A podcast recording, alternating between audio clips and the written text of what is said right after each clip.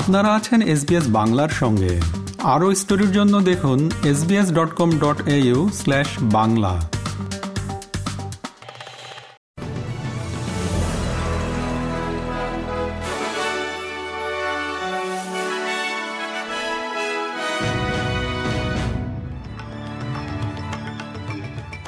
SBS Bangla.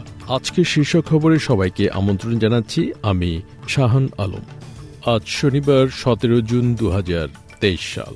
প্রধানমন্ত্রী Anthony Albanese বলেছেন, আবাসন সংখ্যা বাড়ানোর মাধ্যমে সমস্ত অস্ট্রেলিয়ানদের জন্য নিরাপত্তার সমাধান দেয়া যাবে। ভিক্টোরিয়ায় একটি লেবার সম্মেলনে বক্তৃতাকালে প্রধানমন্ত্রী সামাজিক আবাসনের জন্য দুই বিলিয়ন ডলারের তহবিল উন্মোচন করেন। অধিকার কর্মীরা আজ শনিবার প্রতিবন্ধী ব্যক্তিদের জন্য মেলবোর্নের সিডনি রোডে একটি সমাবেশে আরও সহজে আরোহণযোগ্য ট্র্যাম স্টপ প্রতিষ্ঠার জন্য আহ্বান জানাচ্ছেন। এদিকে সহজে আরোহণযোগ্য পাবলিক ট্রান্সপোর্টের উপর নির্ভরশীল স্থানীয় বাসিন্দারা স্কাই রেলের দ্বিতীয় পর্যায়ের নির্মাণ নিয়ে উদ্বিগ্ন। ফেডারেল ডিসএবিলিটি ডিসক্রিমিনেশন অ্যাক্ট অনুযায়ী দু হাজার বাইশ সালের শেষ নাগাদ সমস্ত স্টেট ও টেরিটরিগুলোতে সম্পূর্ণরূপে সহজে আরোহণযোগ্য পাবলিক ট্রান্সপোর্ট সুবিধা পাওয়ার কথা।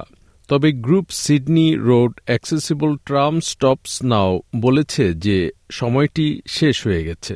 তারা বলছে যে ব্রানজুইক রোড এবং বেকার্স রোডের মধ্যে কোনো সহজে আরোহণযোগ্য ট্রাম স্টপ নেই।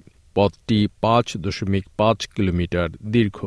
এর ফলে চলাফেরার সমস্যায় ভুগছেন এমন ব্যক্তি অভিভাবক এবং প্র্যাম ব্যবহারকারী, বয়স্ক ব্যক্তি এবং সাইকেল চালকসহ যাত্রীদের একটি বড় অংশ সমস্যায় পড়বেন বলে ধারণা করা হচ্ছে।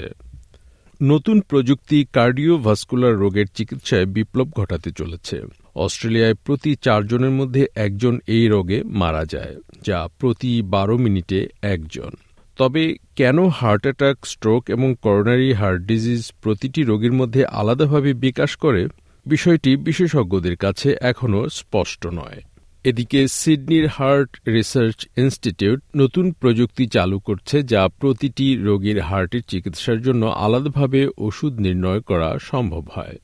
যুক্তরাষ্ট্রের জাতীয় নিরাপত্তা উপদেষ্টা জ্যাক সুলিভান ও ভারতের জাতীয় নিরাপত্তা উপদেষ্টা অজিত ডোভাল ভারত মহাসাগরে চীনের উচ্চাভিলাষ নিয়ে আলোচনা করেছেন বলে খবর দিয়েছে ভারতের অনলাইন পত্রিকা ইকোনমিক টাইমস পত্রিকাটি আরও জানায়, এশিয়া জুড়ে চীন তার প্রভাব বিস্তার অব্যাহত রেখেছে।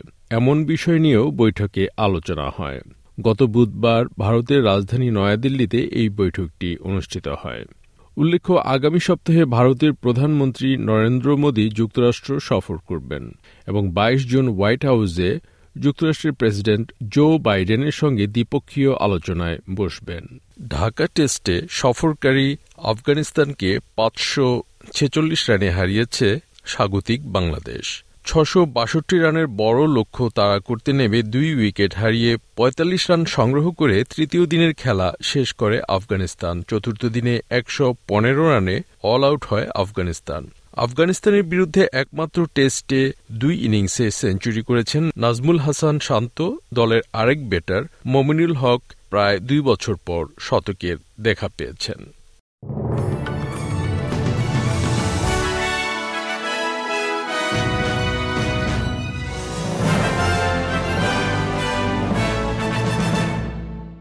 শ্রোতা বন্ধুরা, এই ছিল আমাদের আজকের শীর্ষ খবর। আপনাদের সাথে ছিলাম আমি শাহান আলম।